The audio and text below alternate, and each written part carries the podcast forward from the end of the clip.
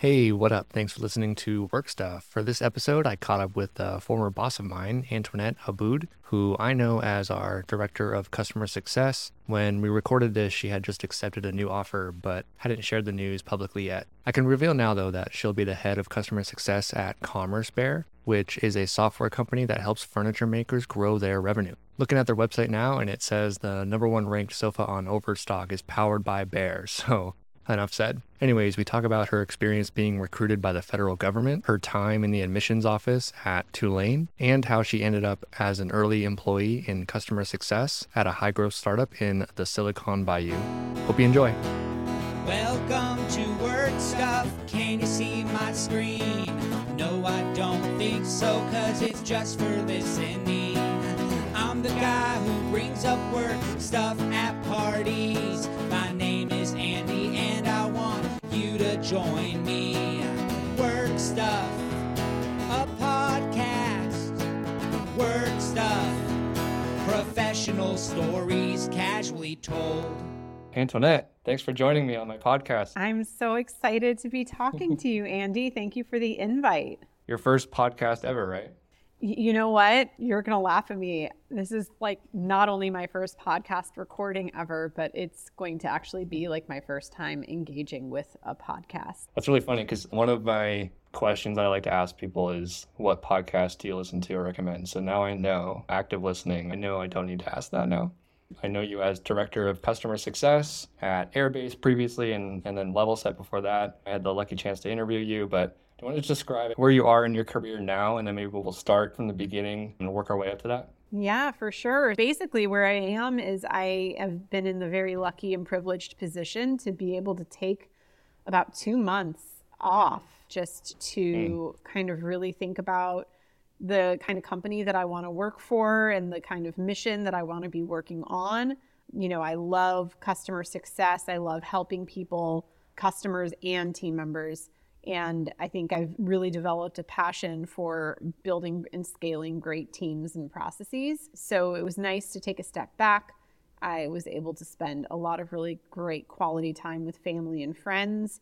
And I'm really excited to be getting back into it now with a, you know, refreshed outlook and a lot of hmm. rest. That's amazing. And, and that's still the same kind of role, right? I assume leadership in customer success or any sort of change there? Nope, right now it's still going to be leadership and customer success.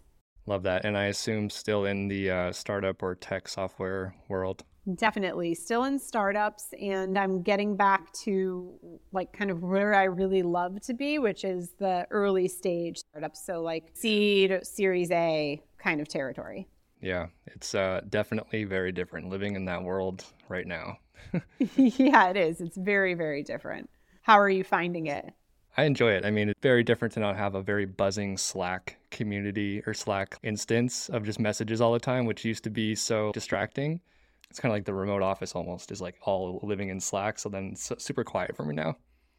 Oh, well, you know, it will get louder as things grow and as the team grows, but I think it is nice to have a little bit of a quieter Slack environment so you can really get to Yeah. the work. It's very exciting. It's cool to have access to, you know, the co-founders, the engineering team, you know, there's 8 of us. I don't know how big your team is, but that access is super cool and then knowing that I can kind of like have that imprint of culture, you know, throughout the the next few years here. So that's going to be cool. and you're going to be great at that and that's one of the exciting things about companies of that size like you do have a lot of influence about over you know culture as the company grows and scales and a hmm. lot of takeaways from your kind of past lives that will be really helpful there yeah i remember when it was 15 of us in a house and mm-hmm. I remember the first time, like, we couldn't really fit in a room for a stand up. Then we had to move to another building and then another building after that. And it was just wild to see how everything kept growing. And soon there would be people, and you were like, they're wearing a t shirt for our company, but I don't remember them coming through the training or whatever. It Right. was, you know, so I think it happens a lot faster than you think. Yeah, it's interesting how there isn't that house stage yet for startups. I talked to another coworker of mine that joined uh, Flowcast early, and he interviewed in this house and was like, "What am I doing interviewing in this house? Am I going to be safe? You know, is this a scam? And now it's like everyone's remote. So we're, we are in that stage of like having a little house, but we're just in six different countries instead. Totally. Yeah. Um, it's, it's absolutely wild. And I, and it's also Yeah. funny. I remember a customer very early on at my first SaaS company saying like, what are you like five kids in a garage? Mhm. And, you know, in my head, I, this is not what I said, but I was like, no, we're, you know, 20 young adults in a whole Mhm. house, not a, not just a garage. Yeah, Um, but mean- it's it's um, it is interesting how kind of remote work has changed a lot of that. Yeah, it's pretty pretty odd, but I'm I'm all for it. I can get a lot of other stuff done. Well, I know about your background. I interviewed you. We can get to that, but would love to just know coming out of Tulane, what were you focused on career-wise at that point in your life? That's a really great question and one that I get a lot when uh, Mhm. people see my resume. So, Mhm. for a little context, when I went to Tulane, my freshman year was actually 9 11. And coming from a Middle Eastern background, my, my dad is from Lebanon, like immigrated to the US. It was a really, I mean, very difficult time for a lot of people for a lot of different reasons. And just kind of trying to figure out culturally and ethnically where I fit in in America and kind of dealing with a lot of the backlash of ethnocentrism um, and things like Mhm. that that happen after major, major, you know, horrific events like that.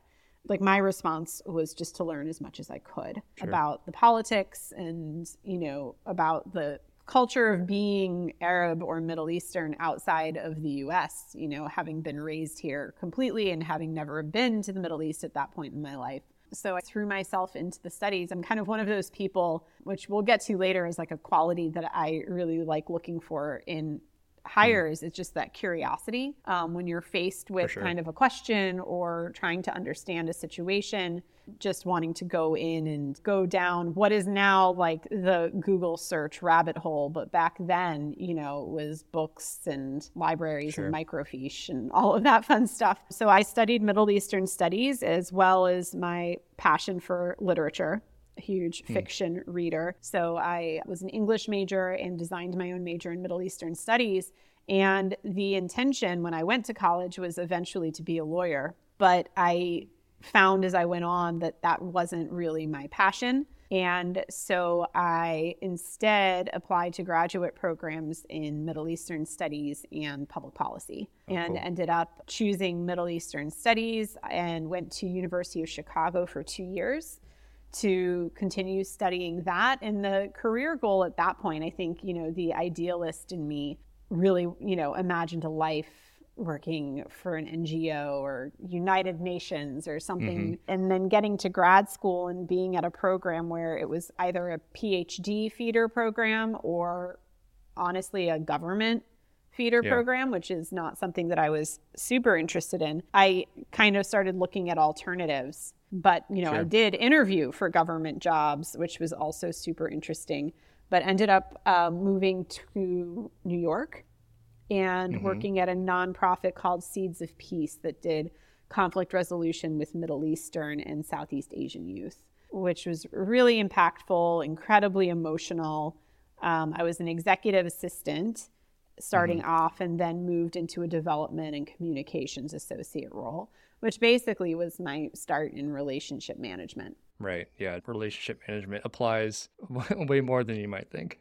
Oh my gosh. And just learning Yeah. how to talk to people from different backgrounds, being able to put yourself into other people's shoes. And, and with that job specifically, learning that however much I studied and learned about the Middle East, when you go to this camp and you're with these kids, every one of them has their own truth about the conflict. And it, it's really similar when you think about people's perspectives and the way that we all kind of interpret and remember events and things that happened. Uh, Yeah. And that's been a lesson that I've kind of taken with me to other aspects of my professional and personal life. Loves living in New York, but living in New York on a nonprofit salary, entry level, was not meant to be. So I headed back to New Orleans and did kind of some tutoring, um, worked in marketing at a charter school, and then eventually, within a few months of being back, started working for my alma mater, Tulane University, in the admission office where I had been an intern as a student. And I was a recruiter for undergraduate admission for almost six years. And in that time, um, I mean, I can't recommend enough. Like, if there were, if anybody listens to this that is in high school or college and you are looking for an amazing first job that will teach you everything hmm. that you need to know, like you are traveling, you are building relationships with parents, counselors, students, you are planning events, you are multitasking, you are doing data analysis, like so many different things. That job taught me how to do all of that and balance a million plates in the air, as well as like how to be a strong public speaker and engage with people and actively listen. And it was really an incredible job looking back. And I think that it gave me the skills that I would need to be successful in customer success, in operations, sure. whatever I decide to do. And a lot of us that were there actually ended up moving into customer success, product management, sales in SaaS companies. That makes a ton of sense. Yeah, it was very cool, but it was also exhausting. It came to the point where I had the longest travel schedule of any of the admission counselors and the highest reading load. And I was just, you know, starting to burn out and really wanted to be in New Orleans. Um, and we had Sure. a burgeoning tech scene. I don't know if people have heard of the Silicon Bayou, but that's what New Orleans is a part of. And started interviewing with some tech companies and found a really small niche startup at the time called zlien, and they were in construction payment. Yeah, very cool.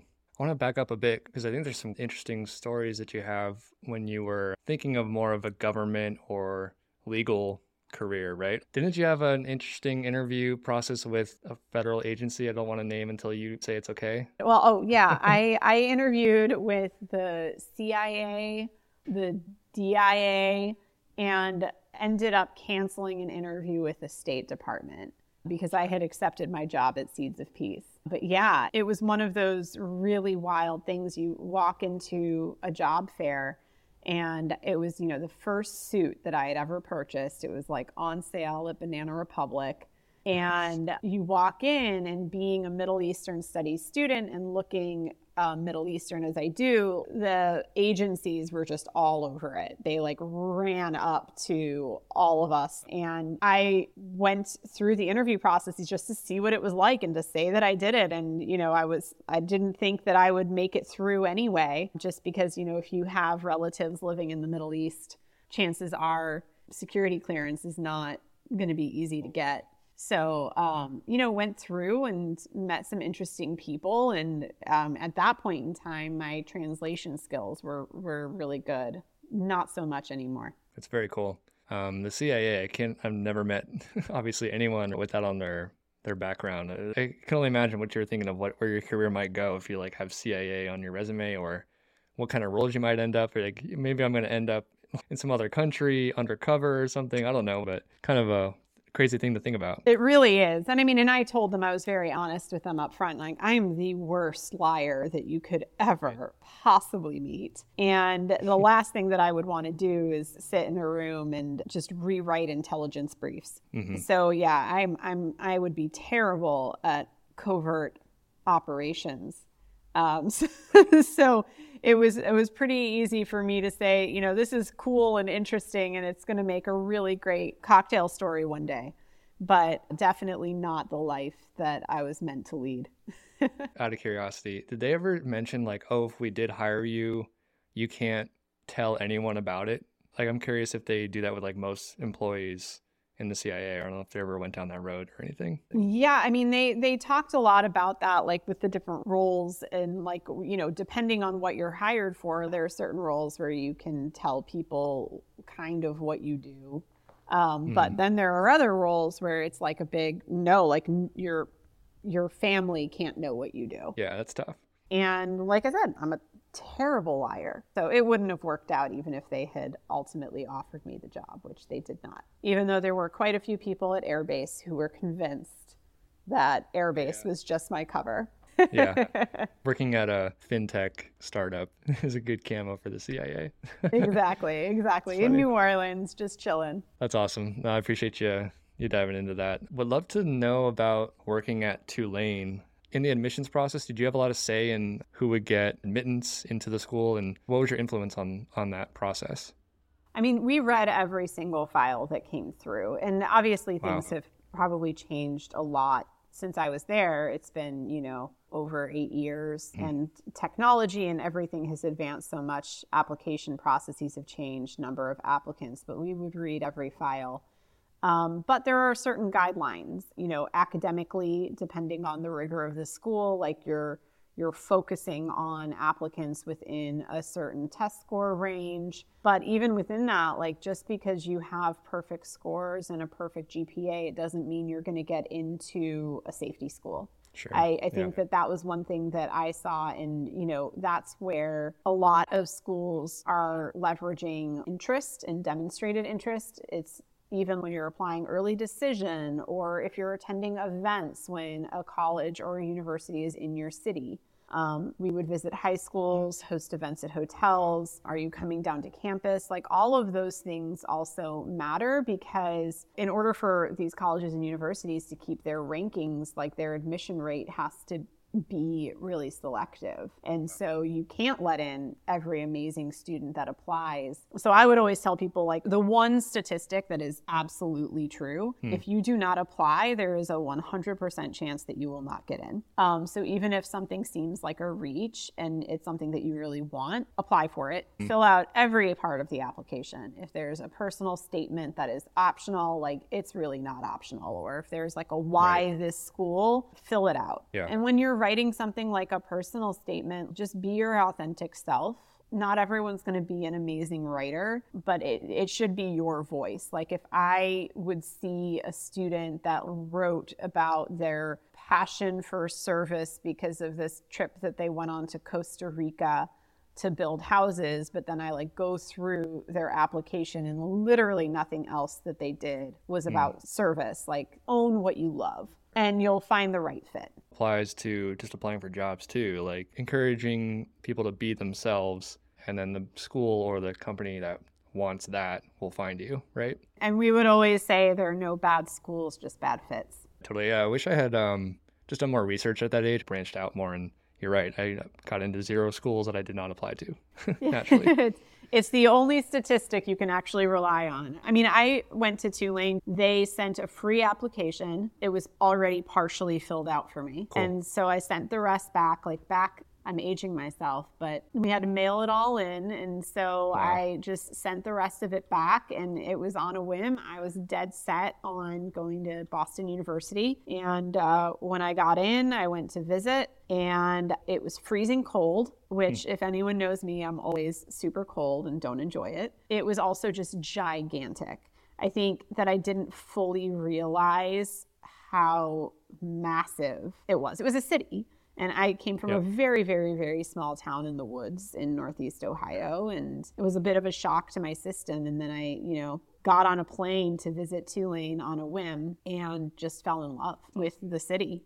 And everything with the school followed. For sure. So it's it's good that you like you're like, oh, I might as well send it in, and oh, I might as well go visit. And sure enough, that's where the the golden piece of info you were missing for that decision. And I think it's like kind of something that I've honestly followed in life a lot where people look at my resume and hear the experiences and they either think it's very cool and interesting or really random would be the other word Yeah. that people have used and i think my eyes have been open to other opportunities. Like every every mm. time you accept a job it's like you're walking into a room and there are a ton of doors. And Yeah. like you just gotta be open to what's on the other side of them and be open to exploring something that maybe you didn't think of before. So you must have been like an absolutely prime, amazing candidate for a CSM role then, because I mean, I- guess not not, like amazing because you didn't have that role before, but I can only imagine that interview just you just like nailed the interview because you know how to interview well,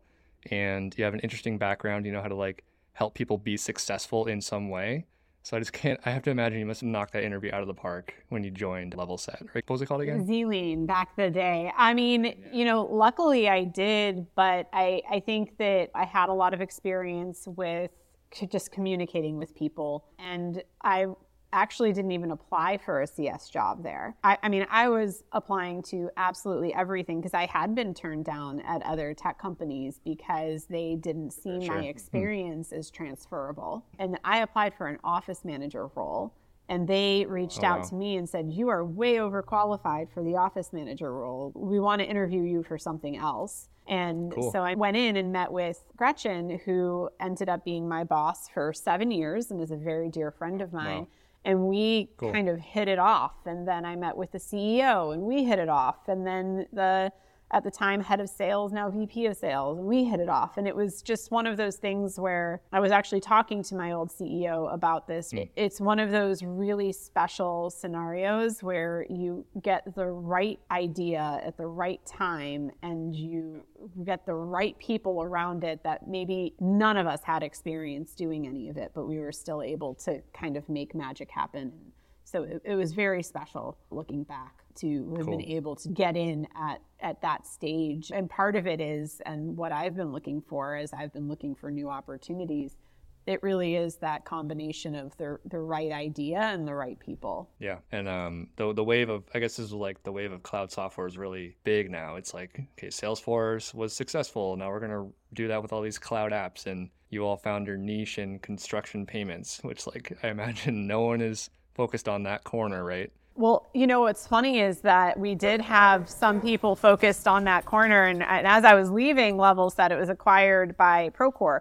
We were the first ones that were Oh, doing yeah. it from the kind of bottom of the construction chain up, and Procore was more hmm. focused at the top. And then it was interesting to see competitors come along. I mean, Scott was definitely the first to build that kind of product. He was the disruptor, which was really Yeah. fun.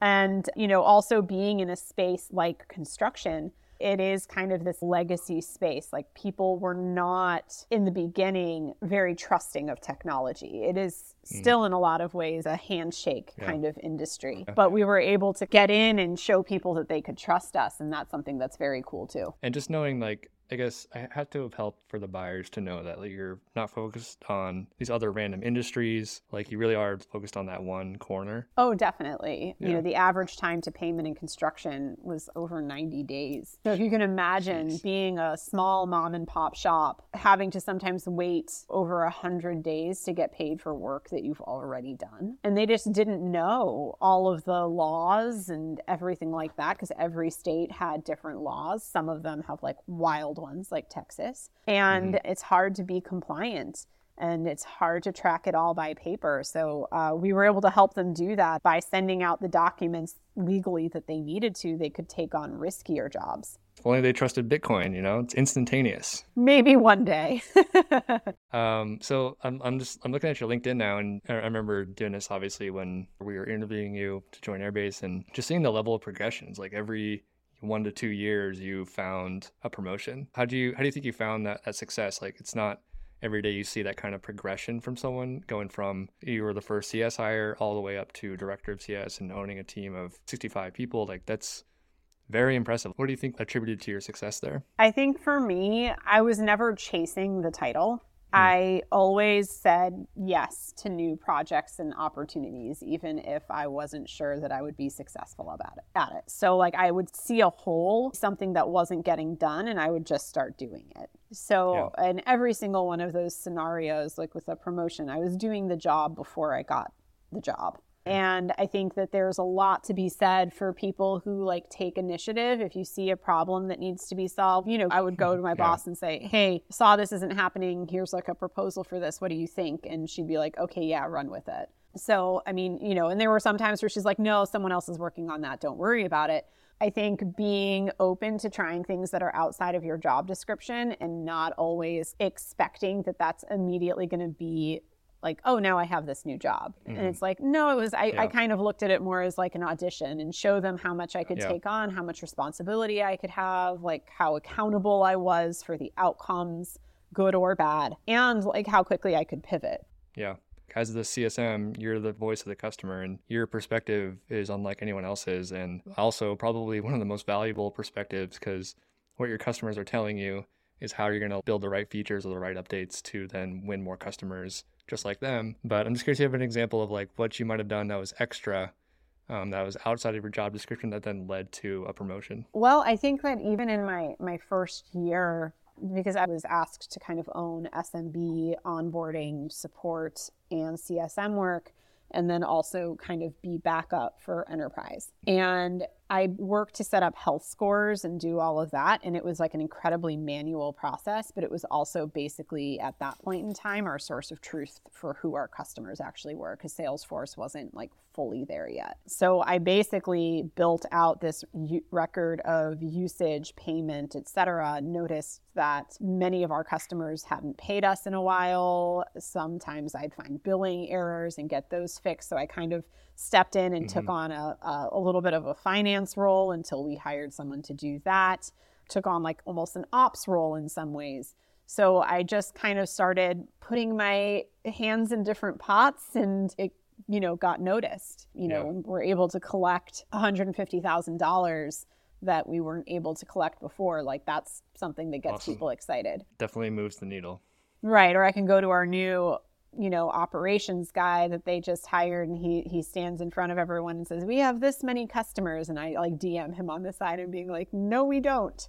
We have this many customers. And right. able to like walk through how i got to that number. I was tracking churn tracking signups all of that before the the company could do that at scale. Yeah that's critical. And, and you start to i mean as you work with more people you start realizing you know who on your team kind of thinks that way and you start to realize like okay this person is definitely destined for more responsibility and so you're showing that as early as possible and not really being shy about it. And i think that that's something is just like always like don't just wait for someone to ask you to do something. And you don't even always have to go in and say well what can i do like go in with some ideas of problems that you see that you know you can help solve or you want to try to help solve sure. that makes it a lot easier because it's one of those things when someone comes and be like what can i do to help and i'm like oh it's going to take me longer to think about it and then show right. you how to do it but if right. somebody comes in and they're like i'm going to take this off your plate and i'm going to try to figure it out be like cool yeah the worst thing I imagine when you have 65 people below you even like you know, you had directors and then, you know, there's levels there. But someone comes to you and says, Hey, Antoinette, this is broken. It's like, and, you know, can you elaborate more? Like, what have you done since you found this out? Basically, goes a long way. It's like the last thing you want to hear as a boss, I'm sure. Well, one of our core values that we built on the CS team at Levelset was bring proposals over problems and mm-hmm. i feel like a lot of people really got to that point where they they recognize like if i'm going to my manager with this i need to tell them what i've done to solve this already and i need to right. let them know where i'm stuck and talk about it in that way instead of just saying here fix this and it also applied really to kind of their growth paths as well if people came and said grow me it's. Different mm. than coming and saying, here's how I want to grow. I don't know what kinds of projects or things that I can work on. Let's mm-hmm. talk about that. And I think like that's that's where the fun starts. And I think with mm-hmm. you, mm-hmm. you knew what you wanted but you didn't realize how many of the skills you already had. Yeah, I appreciate your leadership there.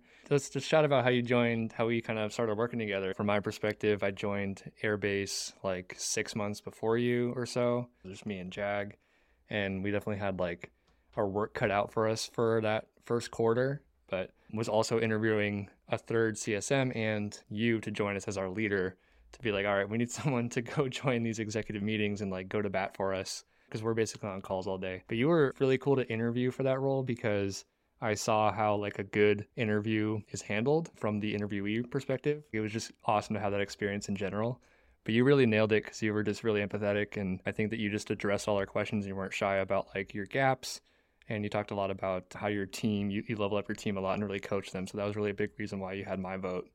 Oh, well, thank you. I'm I I was really I loved the interview process with y'all as well. And I think, you know, I hadn't been looking for a job at that point. I was starting to get oh, to wow. the point where I felt like I had worked myself out of a job, which is always my goal. And sure. I had these amazing managers that had come up underneath me and I've wanted to go back to kind of the early stage building, and um, a recruiter reached out to me, and I had you know an incredible conversation with Yako, followed mm-hmm. by mm-hmm. amazing convos with you and Jag, which were my favorite kind of interviews, which were a little bit more conversational. You know, you, you guys ask great questions, but it wasn't there was back and forth and i was able to ask questions too and really hear yeah. about the problems that you all were facing and what was important to you because i think yeah. that that's you know coming in as a direct manager role like you really want to understand what team members are facing and you know see where the impact that you can make when you come in or if you come in would be and be able to speak to that and so that was that was a, a, lot of fun. Yeah, were you interviewing at other places at the time too, or, or was it just Airbase? Just Airbase. That's so funny because I, I it, you definitely kept your cards close. I think because I was just like, oh man, she's such a good candidate. We need to make sure that we we get Antoinette on our team. Um, you know, like I was definitely like, I wonder how many offers she's gonna have, and I don't know, I was probably overthinking things. Oh, that's um, so funny. But... Yeah, I I was honestly, you know, like I could have stayed at Levelset and we were just getting acquired at that point. Um, so I could yeah. have stayed on and been fine. I think that from my perspective, I was planning on starting to like update LinkedIn and do all of that stuff, like maybe a, in a couple mm. months. So I mean, I didn't even update my resume. It was it was wild, um, and that you know kind of what I wanted to do like this past fall was actually go through the interview process with other companies and the search process and, and stuff like that because yeah. I hadn't done that since 2014. Oh. So it's yeah, pretty wild yeah. when you think about it. But yeah, the company sounded interesting, the opportunity sounded interesting, so I took the call with the recruiter, but I hadn't been taking a lot of those calls as, you know, people sure. were reaching out at that time. I was being pretty selective because I was like not ready yet. But then after yeah. talking to Yako, I was just like, I need to work with that guy. So that got me really excited. And then I got the opportunity to talk to the rest of you. Yeah, that's awesome. What, what I was really impressed by was like how you took what we said in those like more informal team vibe interviews and you took what we said and you like actually you know you were you customer success us right like you jotted down our notes and you brought that to the next call i don't know if we did multiple calls with you but you i remember it coming up later and then I think I saw your 30, 60, 90 plan and you, know, you incorporated the words that we said. Like we literally gave you the answers almost, but it's very, very awesome to see. No, I definitely CSM'd y'all. I, I, I mean, I always tell everybody yeah. being a manager, being a director, being a leader on a team, you are a CSM for your team. You just needed someone to come in and help kind of articulate it and advocate and escalate. And um, I mean, you guys knew what you needed and True. some of it was just about how to do it and how to structure it. And that's where i was more than happy to help. And i think we got a lot of really great quick wins in in just even the first couple of months. Yeah it was super nice to have the structure as we were missing. Just like having someone go to bat for us like i mentioned like we just we just weren't in these other meetings. So it just didn't flow to the right people of what needed to change or what investments we needed to make and I know that the sales team is basically their quota every quarter is bringing on like another full CSM's book of business. So I'm just thinking like, oh man, the next like we need someone now because next quarter we need someone to lead a whole interview process for like one or two more CSMs. You know, I don't have the, the bandwidth for that. And just knowing that every quarter we're adding another hundred clients that need the same level of service was very intimidating. Totally. And also just like, I mean, to be able to get ahead of the renewal calls and have somebody going to bat not just with like product and marketing and sales, but also with support and onboarding and you know, there's just so many different moving parts. And anytime you have team members that are trying to fill in those gaps for a leader, like you're taking time away from the ability for them to like actually talk to customers and yeah, exactly. actually like proactively do that instead of being firefighters. Yeah, it was very hard to get out of reactive mode because that basically ends up being your, your whole day. Well, then you're just exhausted. I always tell people I, I, I am so proud of the CS org and yeah. what that team was able to accomplish, how we grew and scaled and just the transformation for the CSMs and the onboarding team in, in really six to eight months, not even a year. Yeah, it's pretty wild. Like one one quarter is really a lot of experience. Feels like a year in one of those quarters. But I figured I'd ask you, what was your time off like, and how did you prep for finding a new spot? Yeah. So at first, I mean, I am the person that probably this was a category been voted least likely to ever do this leave a job without another job lined up, everybody was just like, "What are you okay?" And I said, "Yeah, I'm great." I'd never done it, and of course I was nervous, but I took the first couple of days and just sort of thought about what I had just done and sat with it and hung out with the dogs, just unwound a little bit. And then, I mean, within the first week, I had had some interviews that were lingering when I had still been at Airbase that I was kind of closing up, mm-hmm. but nothing that was really kind of calling to me. And I started like networking in my community here in New Orleans to see what had changed and what was out there. And, you know, because when I'm in a role, I'm not really looking up, I'm not really like looking sure. around to see what else mm-hmm. is out there. I'm just like hyper focused. Right. So it was great because I got got to reconnect with a lot of old colleagues. Like I mentioned, I had gotten coffee with my old CEO, and it was also the holidays. My niece, who is almost five, she's turning five next week.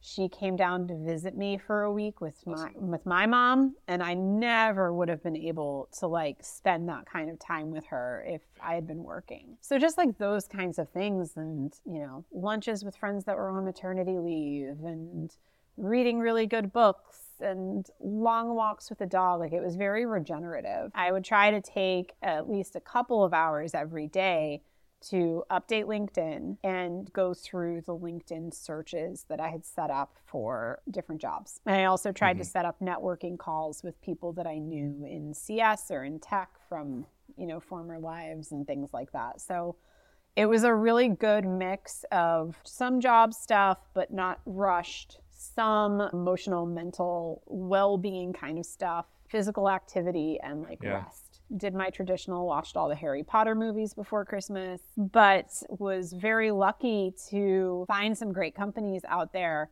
um, you know, there, the, the, thought definitely had crossed my mind about like the economy and what I was yep. doing, but I had seen mm-hmm. so many leadership roles open still. And yeah. there was a company very early on that said, Hey, we're not hiring for this anymore. We're waiting until February. Cool. So, like, that mm-hmm. did happen, but there were still so many others out there. Mm. And mm-hmm. it gave me the opportunity to, to honestly be a little bit picky about yeah. what I was applying for and making sure it was the the right kind of mission and the right kind of company culture. Really grateful that I, I had that chance. But yeah, so that's I mean, that's kind of what I was doing. And then I was in Ohio and Kentucky visiting family for about two weeks. It's amazing. It's uh yeah, like the time time is so valuable. I mean, it's hard to spend it wisely, but yeah, it's such a process to find a job when you really need one and doing that full time. It is a full time job. Honestly, like customer success is probably going to be one of the hottest departments next year with all these layoffs and everything. The focus is not really on new sales revenue, it's on like retaining customers and growing customers anyways. So like I think CS is the place to be. I always think CS is the place to be. It's going to be definitely interesting to see it. And I agree with your statement earlier. I mean it is impossible to do like a really full and thorough job search when you mm-hmm. have mm-hmm. a job already, especially when you're at a leadership level and you spend the majority of your day in meetings. It was it was really hard. Like I was interviewing maybe one or two jobs while I was like exiting Airbase and I mean just scheduling an interview working with yeah. schedules. Awesome. It was just, it was so hard and so stressful. And I felt guilty and all of those things. So it was nice to have the space and also make sure that I'm making a decision that's right for me and really well informed and not in reaction to anything that's happening like on, on any given day. Yeah, I think uh, not having all these distractions is so valuable. You're going to give a much better interview too, but I guess not everyone has that luxury, but hopefully you can get to a point that you can take that time next time. Yeah. It was, yeah, yeah 100% a luxury. And I know that I'm so grateful for it. But yeah, definitely acknowledge it's a privilege. And not many people are in that position. And, you know, and I probably wouldn't have been in that position a couple of years ago, even. So, yeah, exactly. When I found the role for Doc, I wasn't looking for any jobs either, kind of like with, with you in Airbase. I just kind of stumbled upon it and thought, well, I should probably throw my hat in the ring because it hits the bullet points that I kind of the back of my head that I wanted. And I might as well put my best foot forward here. And sure enough, I got the first interview. And then I was like, oh, that was a really good conversation. Like, probably will accept this if I get it. And just kind of snowballs from there. So it's very cool. Yeah. I think you, t- I love that you kind of took that, that chance and just saw an opening. And I think one of the things that I think is, such an amazing opportunity for you is to be at a smaller company where you can really showcase all of the different skills that you have as a sales leader, as a CS leader. I think that that's really exciting and a good place for you. It's funny because I, I was really happy with that role at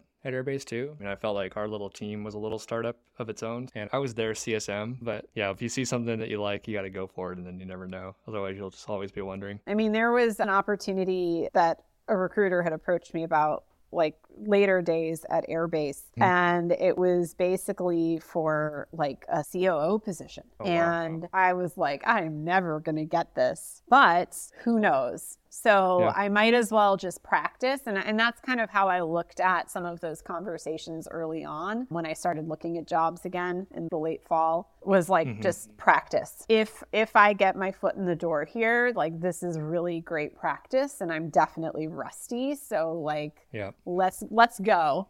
And you never know what's going to happen. Do you have like a, a rough estimate of how many companies you interviewed with over those couple months? I'm just kind of curious how wide the array was. So let's see. Like like dozens or like 10? No, I would say less than 10.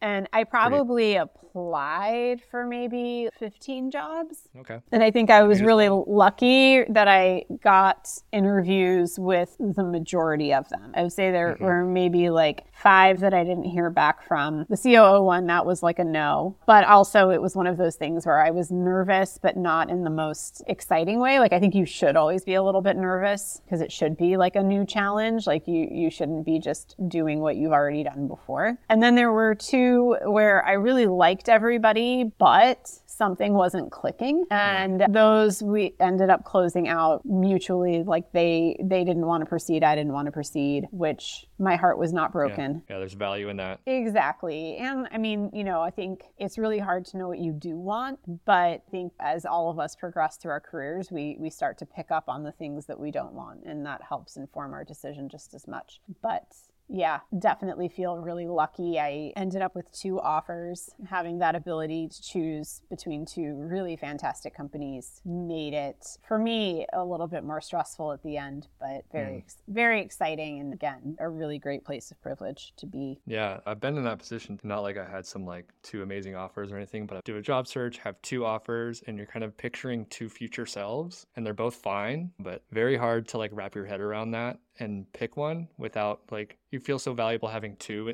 two in the hand, right? And picking one, giving one away is very stressful because you're like giving away a future self that you're imagining yourself in. It's a it's a fork in the yeah. road and like yeah, you don't yeah. it's it's like a sliding doors moment almost. Like go left, go right, what happens? Yeah. Awesome. That was an awesome awesome background. I love to hear about your your work history. It's very cool. I don't think it's I don't think it's random and weird. I think it's awesome. I'm curious to know in this remote world we live in now. And I'm going to assume you're working remote from New Orleans, but do you prefer working fully remote or have a hybrid situation or fully in office? That's such a tough question. And I, I think that I'd have yeah, yeah. to go like hybrid is a really good option. And if it is fully mm-hmm. remote, plenty of opportunities to do fly-ins and meet with people. Yeah. I think yeah. in office, I found the bullpen environment to not be super productive for the way that I operate. Yep. Um, Me too. Yeah, I think I think you and I both have like we're both extroverted introverts. Yeah, totally. And and I think you know I love communicating with people, but if I'm like you know, deep in a spreadsheet and someone taps me on the shoulder, my focus is now like completely gone. But like when you're at remote, you have to be able to fully trust your employees. If you yeah. don't trust that people are going to be productive and you put all of these meetings in place and all of these different ways of like checking if someone is doing their work, it puts a lot of pressure on the team, on managers, and then people don't have the time to actually like do the work. So I think that there has to be some kind of balance. And I think remote can work really well. You just need to find the right people. And like also for CS specifically, I think you have to put touch points in place or make sure that there's a manager available to like hop on a call whenever. And I think that was one of the things that always made me so sad is like being fully remote. Like somebody had a bad call. I couldn't just go over, tap them on the shoulder and be like, okay, I know you just had a bad call. Let's go for a walk. Yeah exactly. You don't you don't know that until your next one-on-one or exactly. Or until like you know they decide to to share that or they send mm-hmm. me the call or, or something. Or like they do slack me and i'm in a meeting and i can't get off of this meeting. And then also being able to talk to one another and also be able to encourage people when you hear them having a really great call. I think that it can lead for frontline contributors, it can lead to a feeling of like isolation and bad days are a little worse and good days aren't celebrated as much as they sh- they could be. So if, if remote is going to work really well, finding that balance and making sure that you're still creating that kind of environment where there are opportunities for water cooler moments or like yeah. walking one-on-ones or whatever the case may be and it's not all about Slack. Yeah. And also just tough to even have that with a Zoom because it's like, oh, now I'm still just at a computer. You know, can we like call each other and go for a walk or something? Or stretch your eyes, take a take a little break. Yeah. Right on. Yeah, you put it well. Extroverted, introvert. I much prefer to be on my own schedule, working wherever I want, and like choosing my environment. But I want to be all over Slack and I don't mind meeting perfectly new strangers every day. Like I'm all about that. But work wise, I want to like be in my own environment. Can I ask you a question? Yeah, yeah, please do. Okay, great. Um, I come from, you know, an environment I was in offices for a long time. And, mm-hmm. you know, Tulane, I had my own office, Levelset bullpen environment. But like a lot of like people who are coming into the workforce now, I mean, workforce is how people would make friends. Yeah. At Levelset, like a lot of the newer employees, like that's who they went out with. How do you yeah. think this is impacting that and people's loyalty to the workplace or yeah. tenure at a workplace? How do you think that's impacting newer people to the workforce that didn't get that in person environment? Yeah, that's a good question. Obviously, depends on the company. Some orgs, they're going to go back to in office if they haven't already. And, you know, just different offices are different. But in terms of like remote companies in general and hiring straight out of college, I think like it's just going to gravitate the right kinds of people. So the people that end up in a remote role probably prefer that and make the most of it, and vice versa. People that need that social environment will go find those.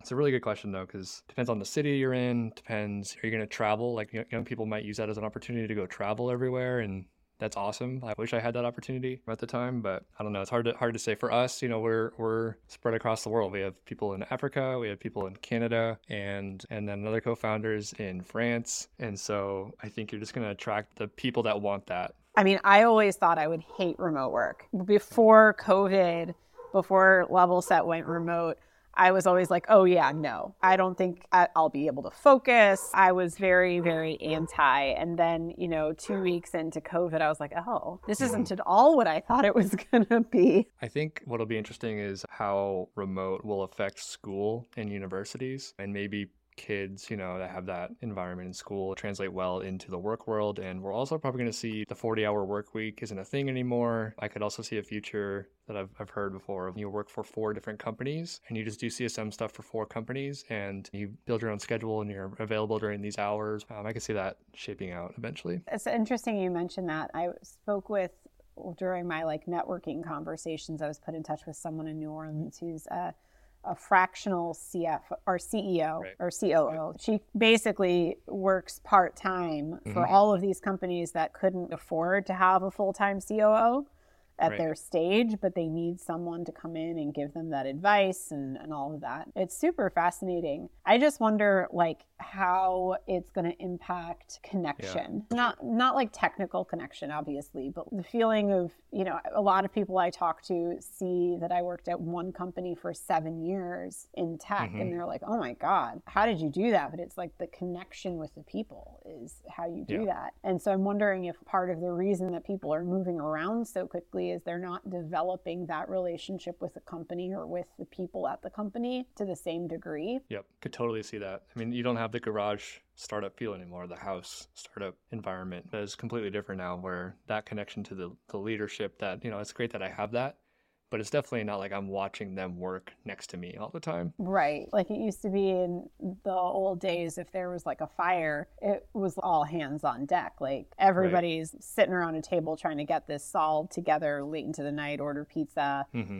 You know, now it's like your Slack notification goes off and okay, someone else is still there, I guess. So it's a little bit different, but it'll be interesting to see how everything evolves and which companies decide to stay remote, which decide to go back in or have some sort of hybrid environment. I know some are looking at four day work weeks and mm-hmm. all sorts of different stuff. I can definitely get, get behind that for sure.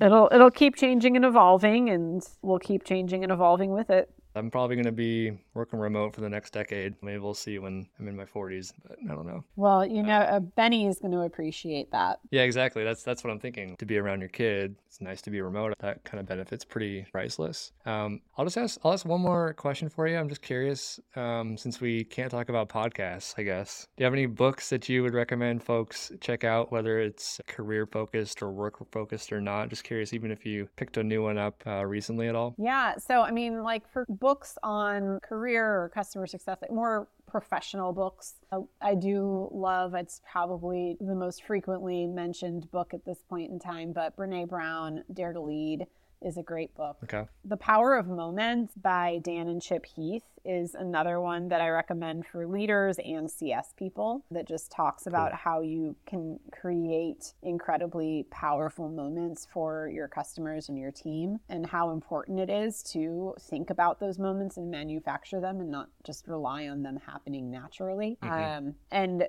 fiction, which is where my heart is, I recently read The Beekeeper of Aleppo, which was okay. really good, very sad. I warn everybody, oh, really? it was very sad, but a, a really lovely book and then I have gotten my mom to read a couple of favorites in the most recent one. Well, she's listening to them on um, audiobook, mm-hmm. but the most recent one that she's listening to is A Gentleman in Moscow, which is a historical fiction. Love that book. Yes, we talked about it in my interview, Andy, and she she just is like finishing listening to it, and it was really funny because she's trying to talk to me about it, and it's been so long since I read it that I want to reread it so she and I can talk. Yeah, that's one of those books I wish I had bookmarked the passage passages that kind of blew me away. You realize like, wow, the words you chose there were just amazing. Like i don't really get that experience from books often, and I just kept going because I was like so enthralled by it. It was definitely one that I got to like read again. Uh, might wait a little longer to forget more stuff, and then I'll read again and then take notes or bookmark the spots that are really interesting and think about them more because yeah, that book is really awesome. I love that. And yeah, I do remember us talking about that in our yeah, interview process, which is part of what made our interview so fun is that we could talk about yeah. pretty much anything. Well, um, I'm gonna hop, but thank you so much again for asking me to do this. I appreciate you too. Excited to hear the news and hope you have a good weekend. Thanks, you too. I'll talk to you soon. Thanks for joining Work Stuff. Can you see my screen? No, I don't think so, cause it's just for listening. I'm the guy who brings up work stuff at parties. My name is Andy, and I thank you for joining me. Work Stuff, a podcast. Professional stories casually told on work stuff.